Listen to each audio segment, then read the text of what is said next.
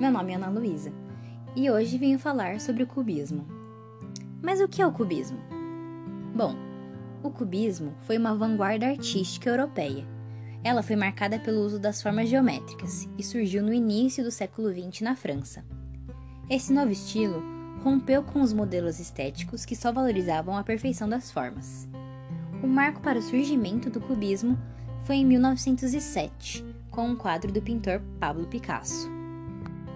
A arte cubista foi dividida em duas grandes fases: o cubismo analítico, logo no início do movimento, onde as formas geométricas desestruturavam e desmembravam toda a lógica da tela, ou seja, fazendo com que se analisasse a pintura para conseguir entendê-la. Depois veio a fase do cubismo sintético, onde as figuras geométricas tentavam formar a verdadeira forma do objeto desejado e com cores mais fortes. A literatura no cubismo também retratou a fragmentação e a geometrização da realidade por meio da linguagem. As palavras são soltas e dispostas no papel, com o objetivo de criar uma imagem.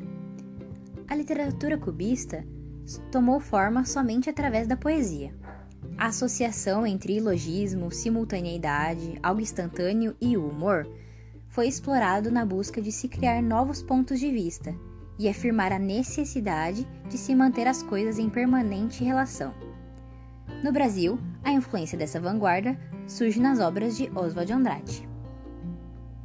O movimento cubista só foi iniciado no Brasil após a Semana da Arte Moderna, em 1922, quando muitos pintores brasileiros foram influenciados pelas características geométricas do cubismo.